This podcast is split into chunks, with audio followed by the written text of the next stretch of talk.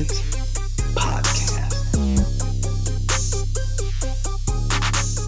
Hello and welcome into Winging It, part of the Ringer Podcast Network. I'm your host, Annie Finberg, joined by number 15, Mr. Vince Carter.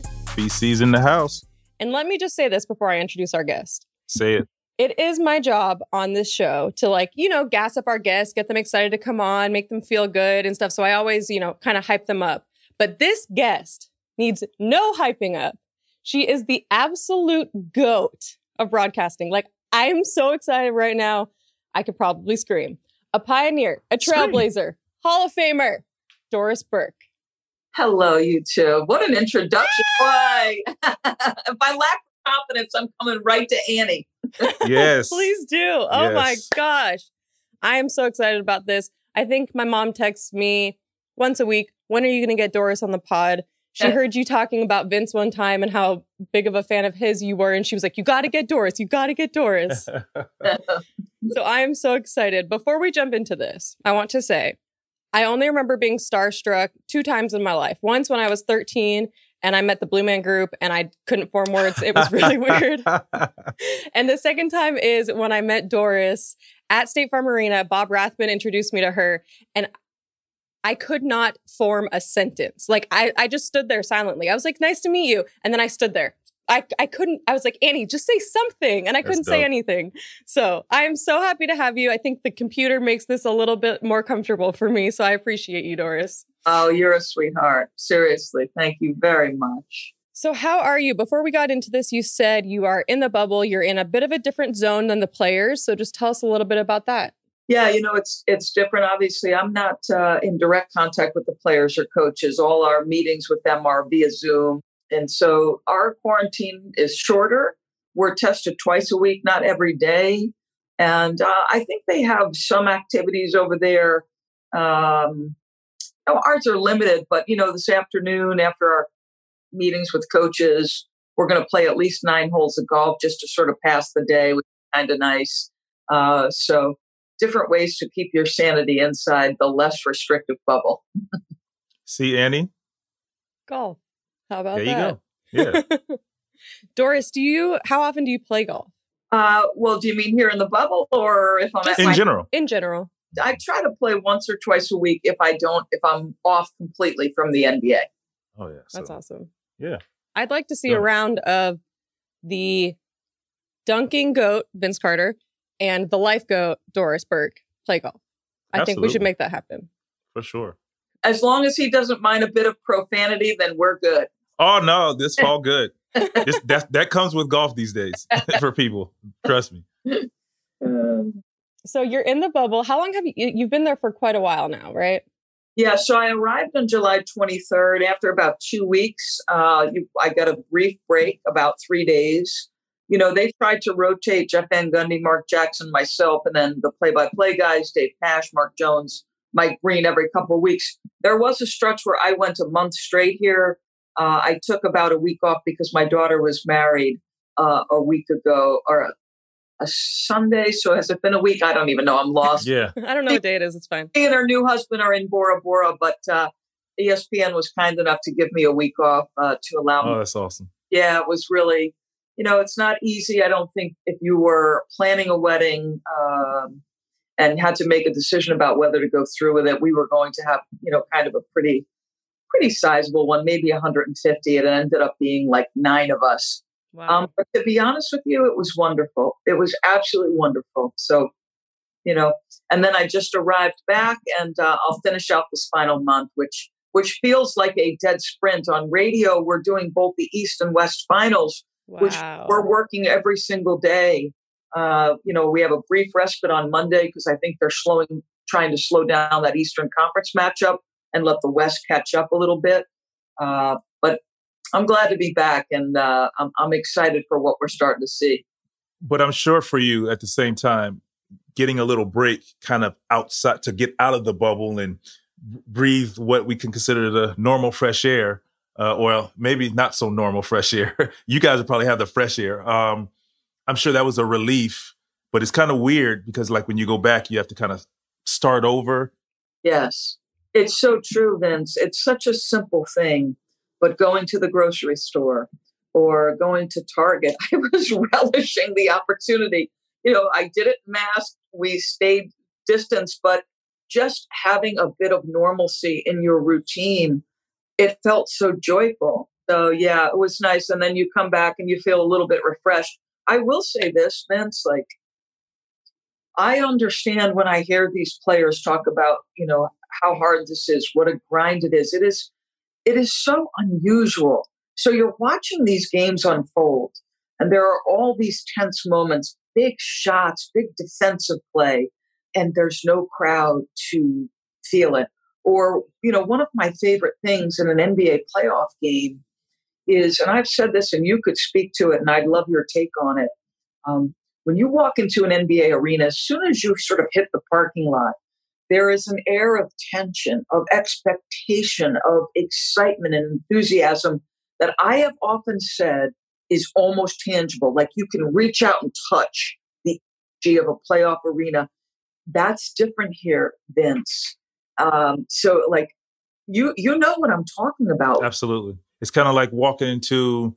I, I I I look at it like you said. I, you know, it gives gives me chills now because I think about walking into a playoff game and you you you you see the game before it happens and you can feel the energy whether you're at home or you're on the road. So you walk in, it's like, oh, it's gonna be crazy in here, but on they're on our side or they're gonna be against us. So it's only 12, 14, whatever our team. So yeah, when you walk in there now, the you know, that tense moment or the butterflies or the overexcited, you know, in the joy of being in the playoffs and being the feature team teams at that moment is one thing. And and I just can't imagine. I, I kind of look at it like walking into maybe a summer league game.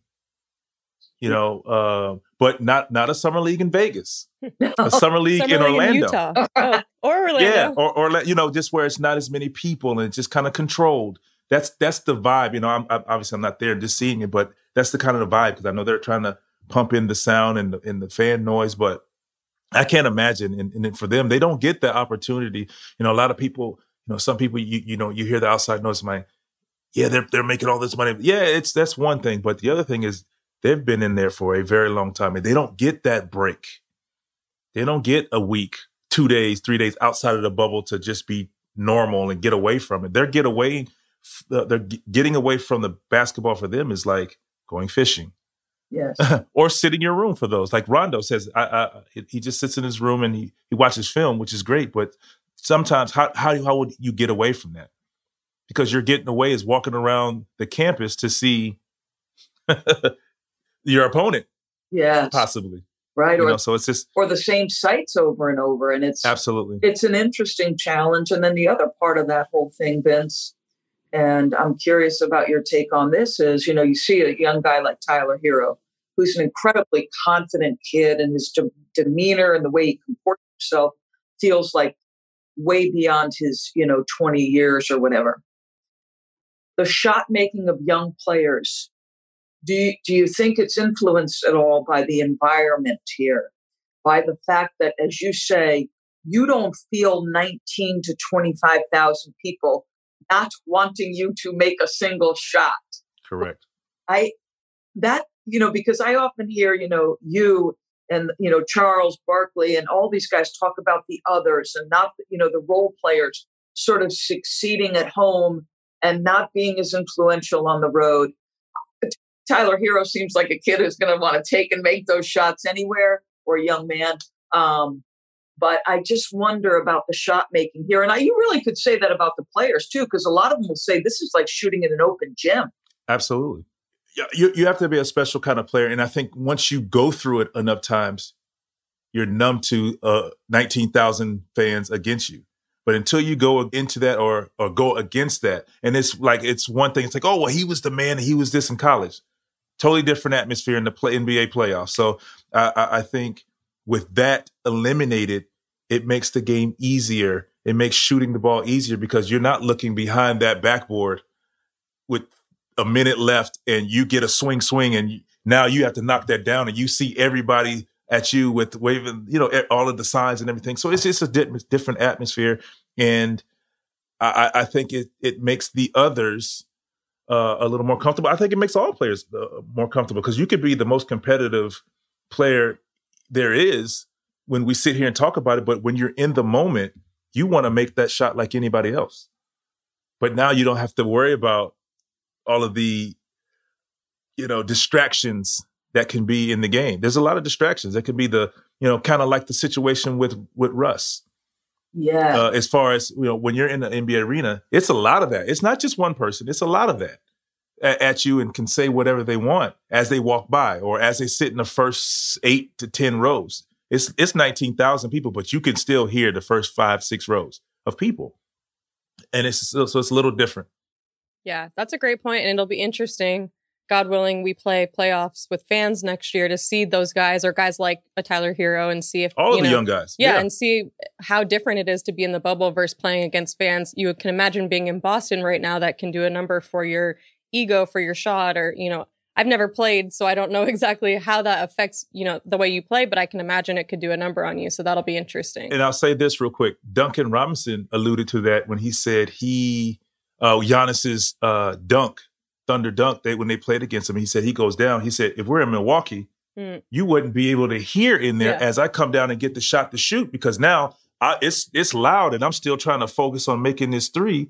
It's not the case now. You're you're used to the rhythm of the of of the sound that pumps through the uh the speakers and you know there's going to be limited fans. You know it's it, it's not it's only the volume of the sound is only going to be so many decimals. Yeah. But that's it's totally different. You get it's up and down in, in an arena during a playoff game after a thunderous dunk by by Giannis. So it, you know he alluded to that, and I think it's a lot of that going to go. Uh, I mean, make it's that is making the game a lot easier as well. Yeah. Doris, did you think? I know Vince and I were unsure, especially myself. Did you think the bubble was going to be this successful? I thought someone would catch COVID just because of how crazy this has been. I have so much respect for Adam Silver and everyone at the NBPA who put this together, but I just wasn't sure because of how unpredictable this virus is.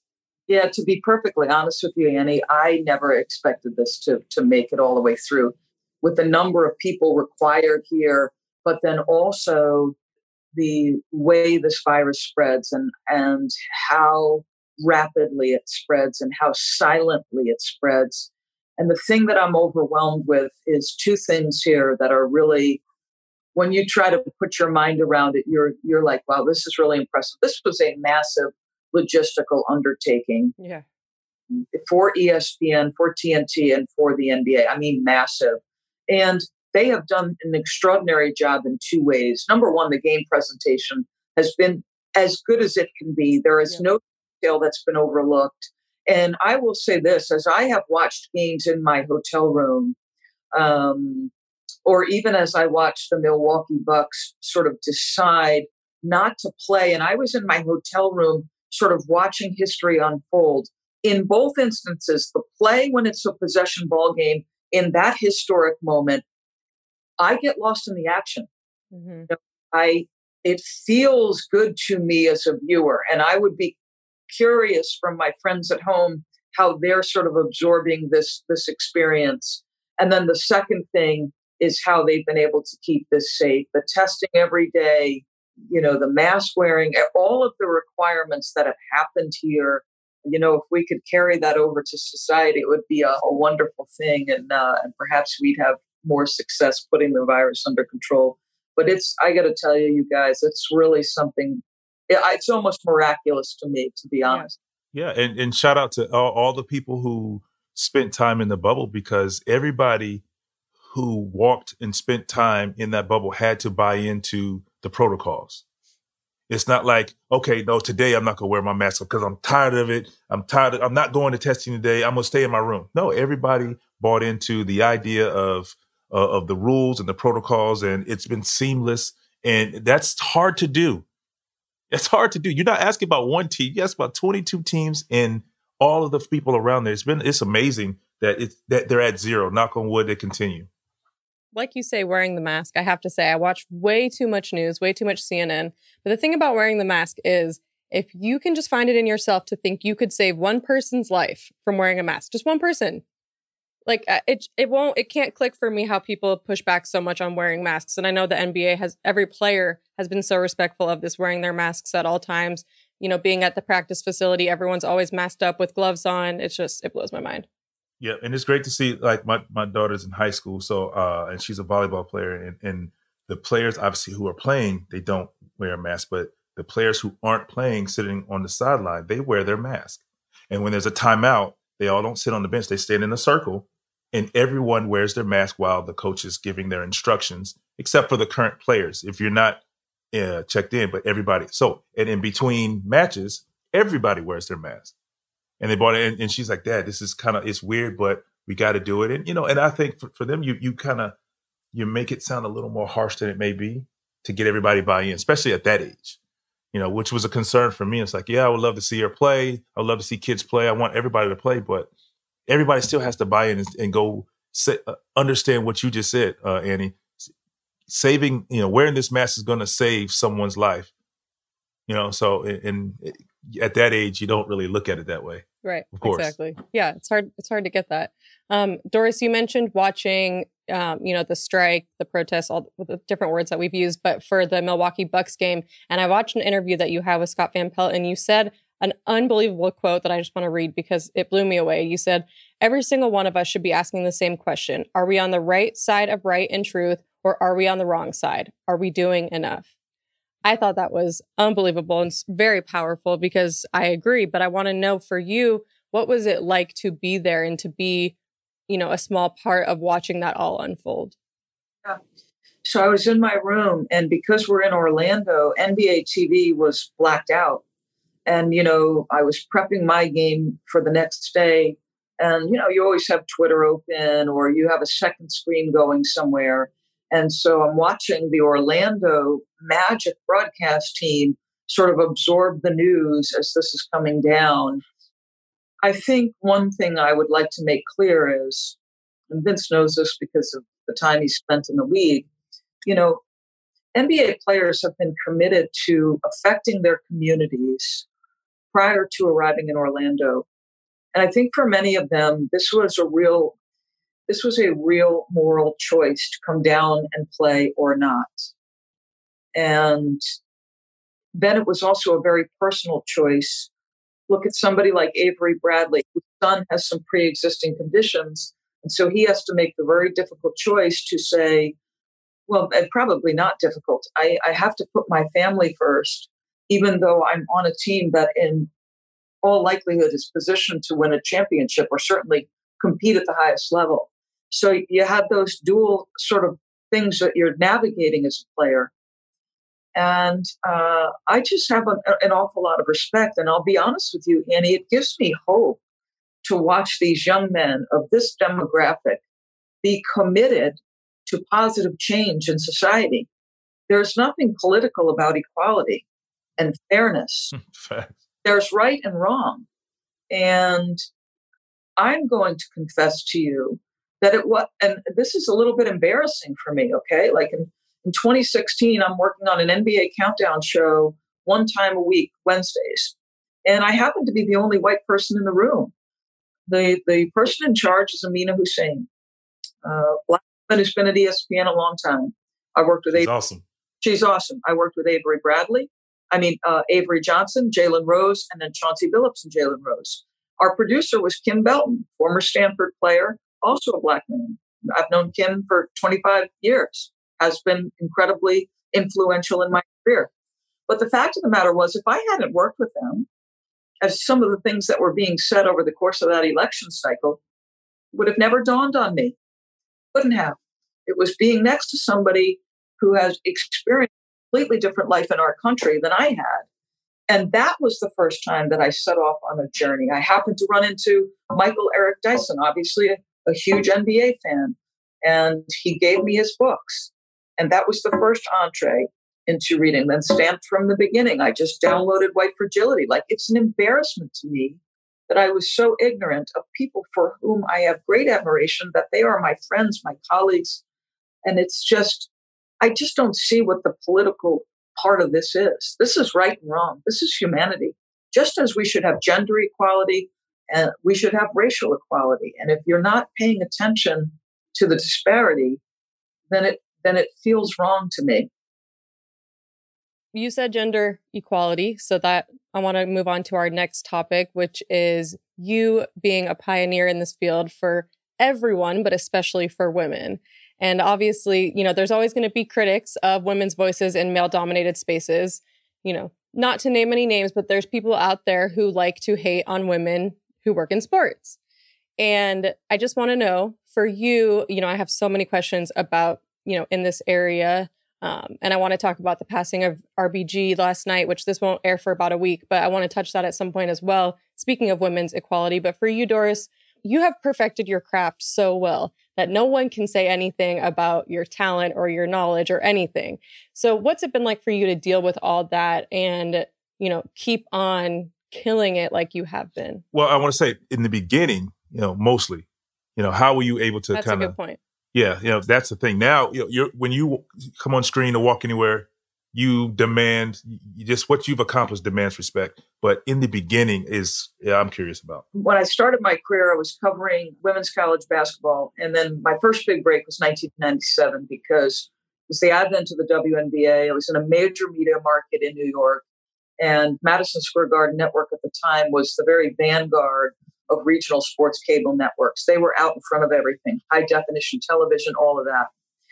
So there was a time before social media um, where it was really more about trying to get opportunity. And I happened into a lot of those circumstances. Uh, I think one of the challenging things was with the advent of social media and the access that people, you know, had to you, particularly on Twitter. And listen, I'm not going to tell you it was comfortable or that it didn't hurt. It did hurt. Um, there were some personal, um, vicious sort of attacks on me. You know, I, I I didn't look like Erin Andrews. You know, like a lot of men aspire to look like I don't know Tom Cruise or whatever. But people would be like, if I was a sideline reporter on Dick Vitale's team, they're like, ah, where's Erin Andrews? I'm like, well, I'm a married mother of two, and no, I don't look like Erin Andrews. Funny that you're subjected to those kinds of evaluations. I'm going to say this uh, though, like most of my career has been spent in the analyst chair, covering men's college basketball in the NBA. And listen, I understood the objection, right? I had a long time uh, college basketball writer.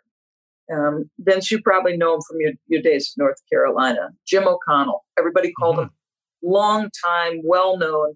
And I remember being an analyst at the Big East tournament. I don't know how many years ago, and God rest his soul. You know, we lost Ak a couple years ago, but Ak, you know, much of the old generation, he just came up to me one day and he said, "You know, I want you to know that when I first heard you on a Big East game, I thought, ah, what's she doing there?" And you were foreign to my ears, and so I I recoiled. Right, if something's new or different, we all tend to go, "Ooh, what's that?" And he said, But then I listened to you and I was okay. And I've dealt with a lot of that. It's totally okay. What what I've said many times, and this is true, and I said yesterday, it's always been the players and the coaches who've been my soft landing spot. Uh, you know, my predecessors, the Jackie MacMullans, the Robin Roberts, those women who paved the path for me, they experienced a different level of, of objection and it came from all fronts. The fact that the players and the coaches, you know, I could name any number of them, that they had expressed private words of encouragement and public affirmations of support of my work, buoyed me in the moments where there were others who were loud and critical and at times really personal and ugly. And so I have always been appreciative of the fact that when the game became the conversation with players and coaches, my gender went out the window, and they because uh, I'm I'm a pretty strong person, I think, um, but but had I been you know absorbing all of those things in the advent of social media at the very formation of my career i'm not tough i'm not sure i was tough enough to endure that. And here's what i love vince and annie about you know the candace Parkers of the world, the Sarah Kustoks, the Malika Andrews, at such young ages, they have this strength of conviction and this care, innate character and strength that I love and admire. And I'm on the back nine of my career. I have been so lucky. But I know that next generation is picking up the mantle and they are going farther. And that is inspiring to me. And shout out to Maria Taylor too. Her clapback was top five. Maria Taylor just pops off the screen. You talk about a woman who's navigating college football, women's college basketball, the NBA. Like, what sport can't my girl cover? Now breaking ground in Monday Night Football. Yep. And listen, I, you know, Maria's a friend of mine. And so I have heard her talk about some personal experiences where the criticisms are not just her gender. It, you know, the, the, the racism that she has had to endure and has, has endured quietly for some time.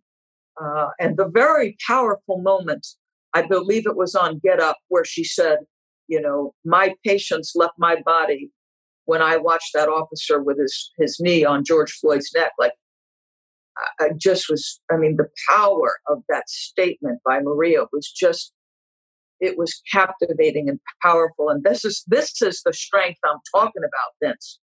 Like, you know, Maria Taylor will suffer no fools. And I love that. Yeah, that's great. Maria is unbelievable. When I saw she was doing Monday Night Football, I'm like, she literally does, she does everything. And because of COVID or not, all the seasons are at the same time. So I'm like, what, when, when do you sleep? I don't know. I don't think she does. Right. I'm not sure. But obviously, a very important question for me personally, and hopefully some of our listeners. I'm obviously I have aspirations to be a broadcaster at some point. And I want to know, you know, when you were a young woman starting out, I know you say now a lot of the players and coaches help you to keep on, but for a, as a young woman who, you know, have people coming at you or didn't always say the nicest things, what advice would you give to someone to just keep moving forward? Yeah. First of all, you are broadcasting. This this is repetition. True, thank you. yeah, you are broadcasting right now. You've clearly prepared and uh, and and make sure you understand that there's no opportunity that's too small. When I started, I did Providence College on radio. I can promise you, the the only person people listening were my family. Well, every repetition you get to do in this business is a good thing. Listen, Annie, I don't know what to tell you. You know, this you you will navigate things as a woman in this country um, that remain difficult. You know, the pay disparity remains very real. The opportunity disparity remains very real. Look at our elected officials. Look at your local and, and federal governments and our representation there, our representation in Fortune 500 companies in the C uh, level of those corporations. We, we still have a long way to go. Um, listen, I, I will only tell you this like, you know, basketball to me has never felt like work. It is from the time I was seven years old, it too often gave me uh, probably my sense of self worth and uh, my confidence. It gave uh, the last of eight children in a very economically challenged family um, an opportunity to get an education. And that education changed my life because I think I could be a waitress on the Jersey Shore if I don't get a basketball scholarship to Providence College. You know, my parents were struggling at the time, especially when my older siblings were younger, to make ends meet. It was a little easier for me by the end of it. But, um, you know, you got to love the grind. You clearly love sports um, love the grind. Put your head down. Here's what I've done for for since 1990. I have put my head down, prepared for the next game, and just let that be my focus. So put your head down, prepare, and let the next gig you have be the most important thing you do. And look look at Vince. How deep in Vince's career is he the guy that is in the post game getting into the weight room? And you know, focusing on his recovery and paying attention to what he ate. And, you know, like, Vince, I assume you did not do that for any other reason than you loved what you were doing. You were passionate about your profession. What motivated you to continue to do that throughout the course of your career? I love the game and I was willing to do whatever it took to to stick around and be effective in the game, not just to be here because of my name. Because a lot of people's like, hey man, you you know, you're you're you. You could do no. I wanted to earn that position even at 40, 41, 42, and 43. And I knew I had to put the extra work in to just be able to compete and stay at that level. So it, it I mean, it was kind of second nature to me because I understood those things, you know, how to prepare, how to remain an, an, NBA player on an NBA roster. So uh, I was fortunate enough doing that and, and it becoming a routine of mine. I was able to walk away when I wanted to. Now, I mean, it's only been a certain um, amount of time, obviously, and this year was such a strange time for all of us in so many respects. Uh, how are you getting a sense of what life after being an NBA player is for you? And if, is it, has it been challenging? Is it fun? Are you where are you with it? It was weird, and I tell you, um, in my mind, probably. Um, oh, I mean, it was rather quickly, but I want to say a week later, I had to put in my mind that I was done.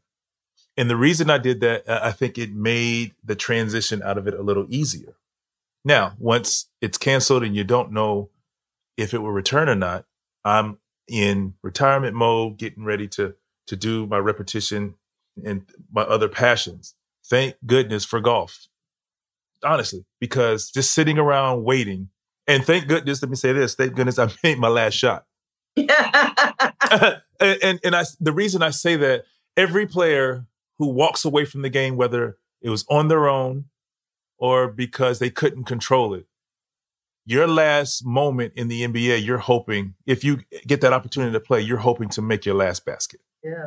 I think I would have gone crazy if that shot did not go in for a lot of reasons because you just don't know will I end up in the bubble? At first, it was like all 30 teams going to the bubble. It's like, oh, okay. It was like a pleasant surprise.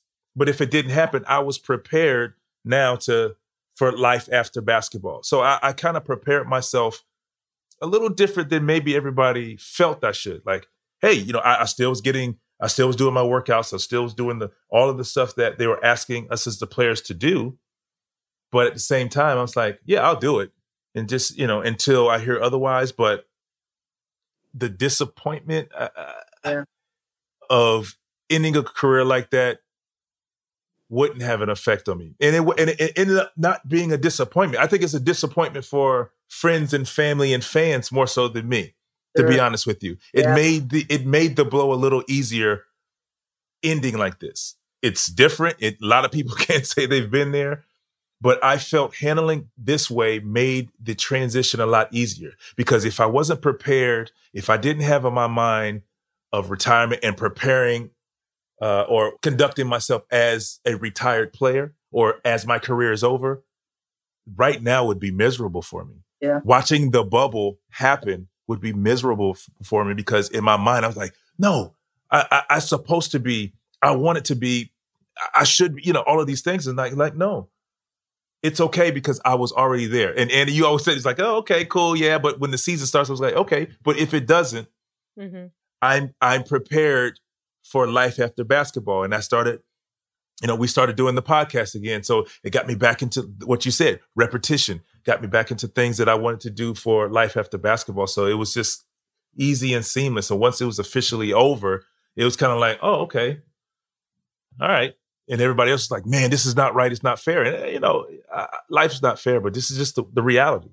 And Doris, I will tell you, you know, I know that game on March 11th was not nationally televised. So I don't know if you saw it, but it was crazy because at pretty much every single game towards the end they'll they'll chant Vince Carter Vince or we want Vince we want Vince we want Vince and and coach will look at Vince and Vince will you know shake him off or whatever but this game when everyone's getting the news on their phones and we're starting to realize like this could be it he puts Vince in you know Vince gets the ball I think it was at the top of the key or wherever it was and I really think the whole arena went silent. Like everyone was quiet. It felt like it.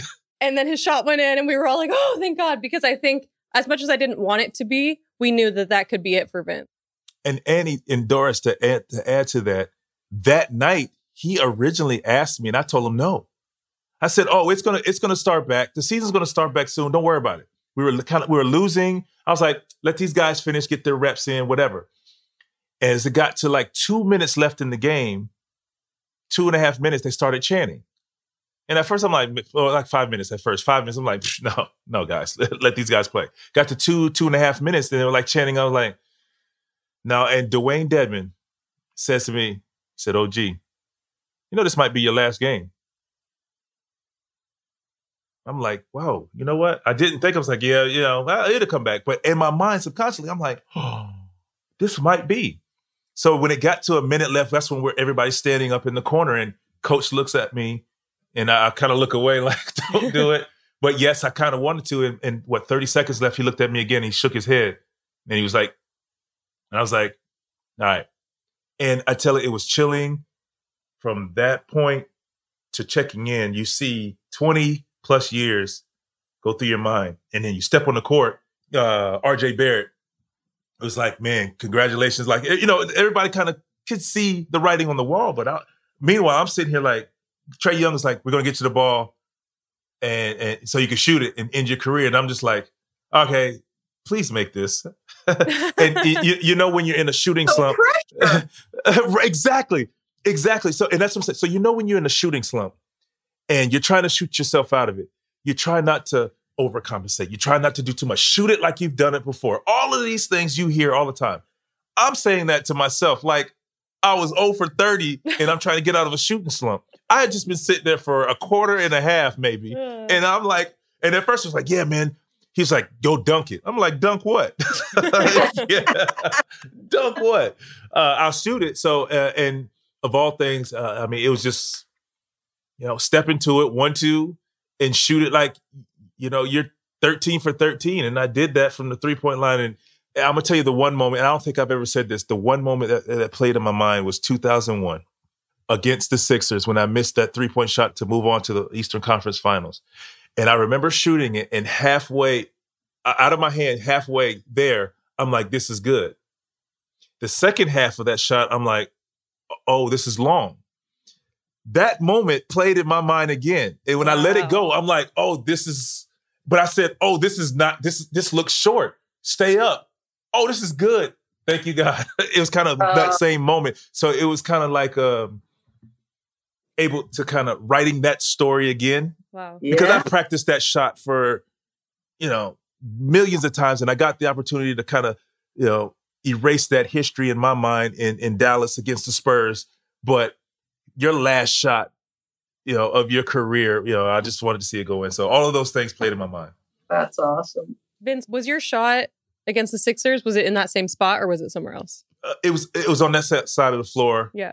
It was a little higher up, like wow. on the uh, on um the corner of the three, and then the shot in in Dallas was in the deep corner. Oh, yeah. Okay, two more things about Doris being a goat, and then we'll move on to talking about our other goat, Vince Carter. But first, I want to congratulate you because you are the first woman to serve as an analyst on the radio for the NBA Finals, which, again, you continue to pave pathways for the rest of us, yeah. and it's unbelievable. So, congratulations there. And like you said, you're doing it for the East and the West, which is, you know, unheard of. So yeah, congratulations. I, I, appreciate it. I and uh, Marc Kestecher and PJ Carlesimo, and I think pretty soon Jon Barry will be back. They have been so gracious and welcoming, and uh, it's a it's a it's been a ball. It's been an absolute ball, truly. That's awesome. For doing radio, do you still get as like appearance ready as you do for TV? It's so funny you ask that. No, the answer is no. uh, you know, I, I put on makeup but I reached out to the, the head of our radio department. I said, what, what's the dress code? You know, Marc Kestecher wears an ESPN golf shirt. I just wear a nice top and some slacks or a pretty dress, whatever. But it is different. Even everything down here is different, Annie. You know, normally on a uh, any regular season or, or playoff game, I would be in the building at least four hours ahead of time because there's makeup and I would want to go first and be prepared for coaches meetings and everything. Here, there's no traffic there's no people to fight into the arena. And so we go over there maybe an hour and 15 minutes. We've already met oftentimes with the coaches via Zoom. Uh, we, can't interview players. That's for the reporters that are directly near the, the players. And so those are pre recorded. So everything about life here is, is so different. You know, it's it's been an interesting experience, but no, it's delightful to not have to be that stressed over it. Right. Uh, but it that spoils you. Uh, what do you think as far as the preparation that you're typically used to? Yeah. And then you get here for however many months, and now this is the new normal. And at some point, you're going to go back to the I have to be there four hours. It's kind of going to yeah. throw you off. oh yeah, yeah, without a doubt. But I'll tell you what we're missing here that's invaluable to me as a broadcaster. Um, you know this, Vince, because you know I think you and I have done this at a game where even if it's just a casual "Hello, how are you," but I might have a question for you as it relates to basketball or a story that's just come out. And there's these interactions, Annie, and you know this because you've seen it. You know, and it might be an hour and 15 minutes before the game. It could be, you know, as the guys come out for that final warm up, you can touch them just briefly, meaning you could say, hey, this coverage here, or, you know, Jamal Murray coming off those dribble handoffs. What's that like? You know, all those moments that for me as a broadcaster are so important you know because i do it i have to do it differently than jeff van gundy mark jackson reggie miller chris webber all of those guys they've played or coached in the nba and so they they do their job in a distinctly different way than i do right i sort of approach my job as a fan first and foremost i feel like because that's what i've been for for most of my life you know but you've played the game Oh yeah, yeah, I played obviously. So played you know it, yeah. that gives you and coach. So it gives you an, an, advantage to some of the people that we hear or read on social media who coach from the comforts of their home. yeah, oh yeah, oh yeah, yes, no doubt, no doubt, no doubt. Could I ask one, Annie, before we move on of to course. a different? But Vince touched on something that I it really struck a chord, and I've again because of the pandemic, I've not had these conversations with players. So, Vince, on that last night of the, the suspension of play, I was in Dallas for Denver at Dallas, and we were the last game on the air that night. And I remember just, and I feel bad because I ended up having the virus at that moment. I just didn't know it. How much a part of the conversations of the players had this virus become at that moment? Were you guys discussing this? How mindful of it were you? Did you ever anticipate that we would shut down as abruptly as we did? Just, I was I've been so curious about this. So for us, it started a week before the what the, was that March 11th? It was March. a week before we start having those conversations on on protocols and what could and would happen if such and such happened. Different scenarios, and before for the game, we had another meeting of updating on how things would work. And so when we found out about Rudy Gobert, it was halftime of our game. So we're still playing and focusing. So we had some reference and, and, and a little knowledge of the virus and everything. So you hear it and you're like, oh man, this is unfortunate. Like everything else, it's just like, okay, you know, we sometimes we're like, it's we're in our bubble. it, it's just everywhere else. And and the, you, you don't think the reality of it until the reality is in front of you. And at halftime, I remember we're warming up. Coach coming back. He, he said, "He said, you hear the news? Uh, hear the news. Typically in the NBA is what somebody got traded. Yeah. somebody got fired. and half, you know, that's kind of the first yeah. thing I thought of. I was like, no, what what happened? Rudy Gobert got the virus. I was like, oh man, so it's you know, it was just in the heat of, the, of battle, and we're getting prepared for the second half. So it's kind of like, man. So it's like, are we going to remove him? Whatever, whatever.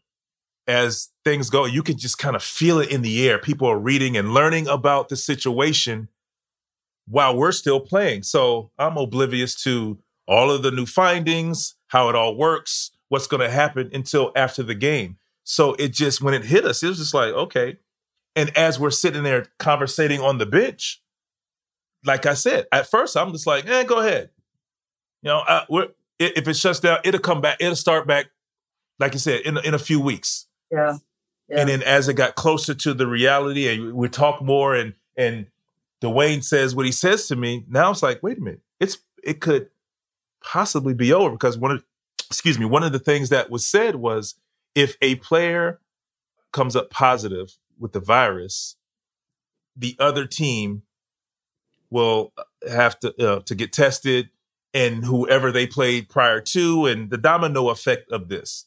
And I think that's when it all hit. Like, wait a minute, it's going to shut down for a, a, while, and you know it could go back. You know, go it could go on and go on, go go on. Then you hear about Donovan Mitchell, and then you know, the other teams, and then you hear um, who was the next person? I can't remember, but it, from a different team. So it's like, okay, well, who did they play last? Right. And then now you're like, uh oh, wait a minute, where does that put us? And, and that's kind of how it all unfolded. And and as you you know you from so what I knew from the last shot, all of the you know the extravaganza, the shot going in, everybody having fun. From what I learned from that moment until my final press uh, presser, I was educated a little more within the next hour and a half. So it just you, we'd gain more, and so we're playing catch up to the rest of the world who's playing like kind of like you know you guys. Well, I mean, well, not you more so than the players in Dallas because you don't know what's going on because you're still focusing on your job. It was interesting for us, and you make a great point because NBA players, you operate, you know, your your travel is different than ours. One of the things that my colleagues and I were talking about was how strange travel was becoming. Airports were far less crowded. You, if you connected through Atlanta or Charlotte, you're going, "Woo, this is empty." The morning of the game, you know, we stay at the same hotel in Dallas all the time, so you get to know the reception people at the hotel. And I walked in, and it was a ghost town you know, and the woman, you know, greets me and says hello. And I said, how, how is it? She goes, this feels, we're so quiet. It feels like Christmas Day here. Like there's no here.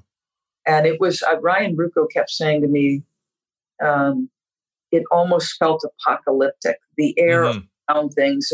I had taken a call from my boss um, early in the day, basically saying, "Are you still comfortable traveling?" Like I think he was prepared. If I said, you know, I'm getting highly uncomfortable traveling, I think they were prepared to not make me go on the road. And I have to say, ESPN has been great about this.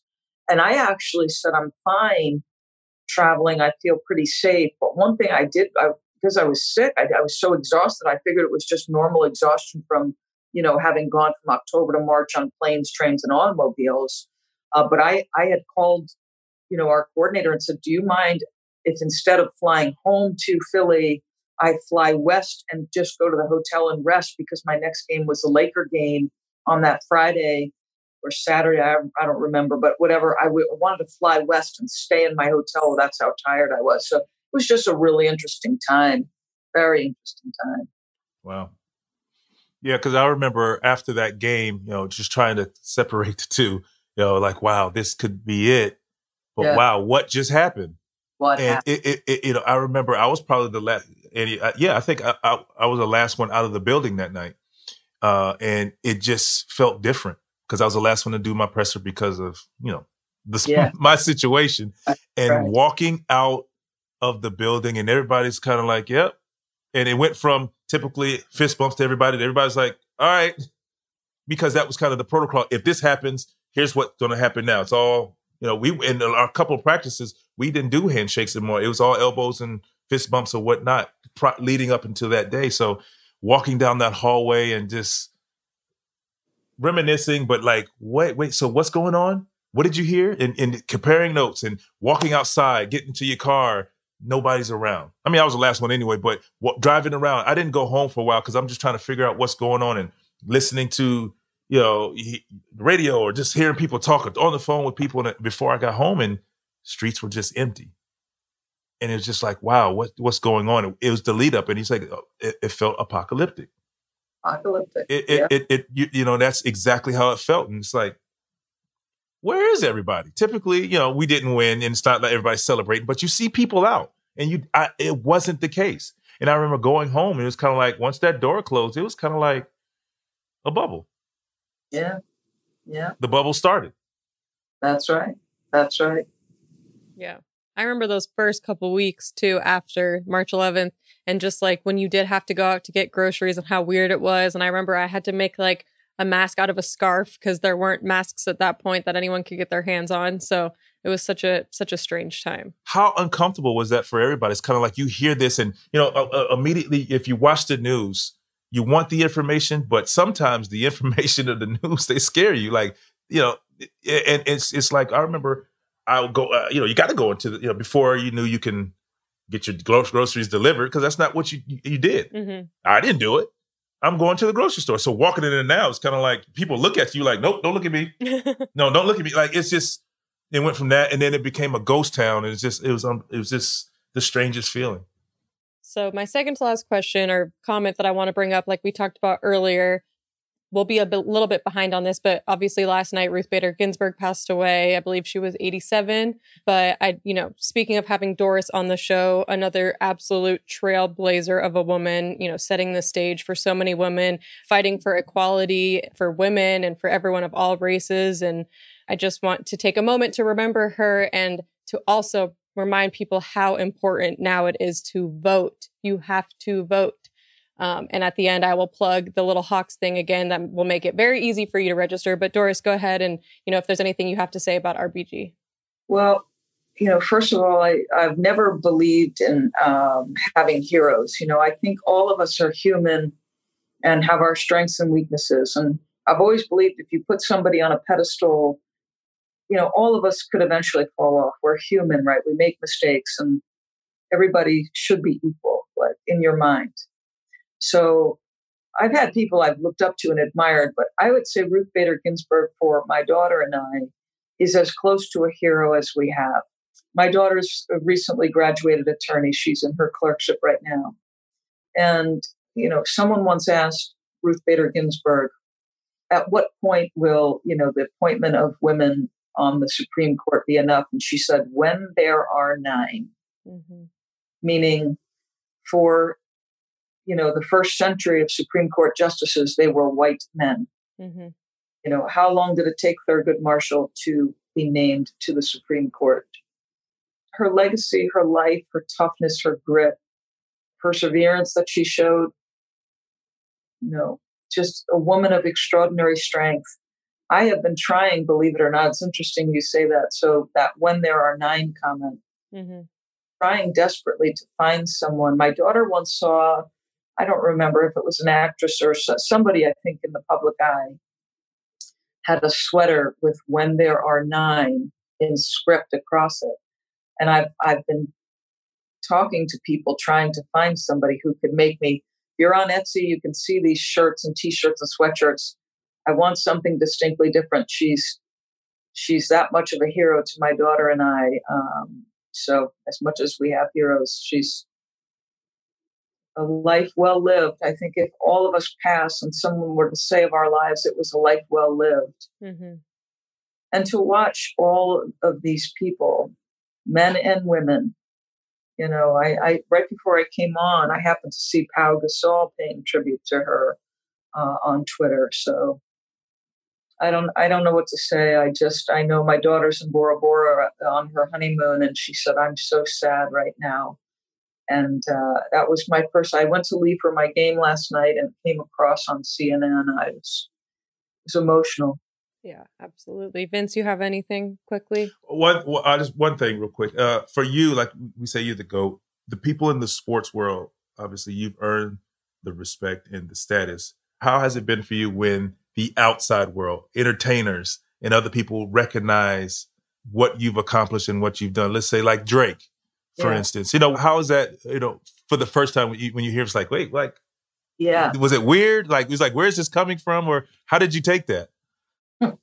so the night that happened, I was in, in my, I didn't yet have my place down outside Philly, and I'm at my daughter's apartment. She's in law school, and we're cooking dinner at her apartment. And uh, somebody who was working the show for ESPN, a longtime friend of mine, said, Hey, you know, you're about to blow up the internet. And I'm like, Oh, God.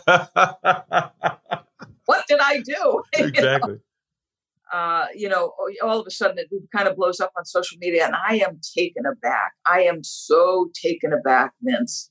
And my daughter is literally dying. So then we turn on the game.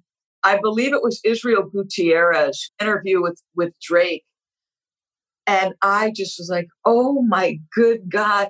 And there was a point at which I know, you know, you know, whatever, you know, we're going on about our day and we're watching the game, but we're cooking dinner. And my daughter's like, I really don't think you're grasping how big a star this is.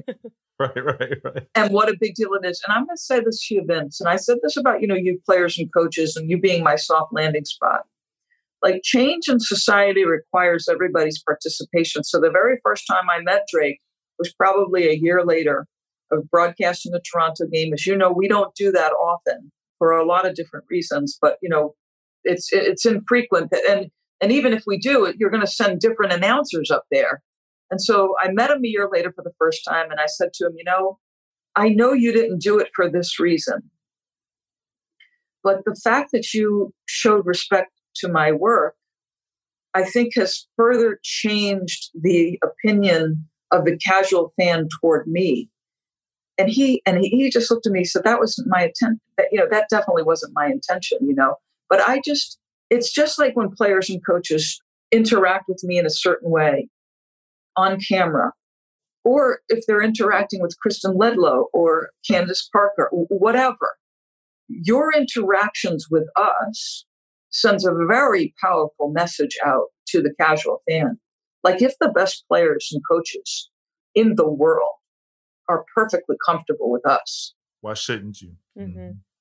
So thank you so much to Doris. Thank you guys so much for listening to another edition of Winging It with Vince Carter.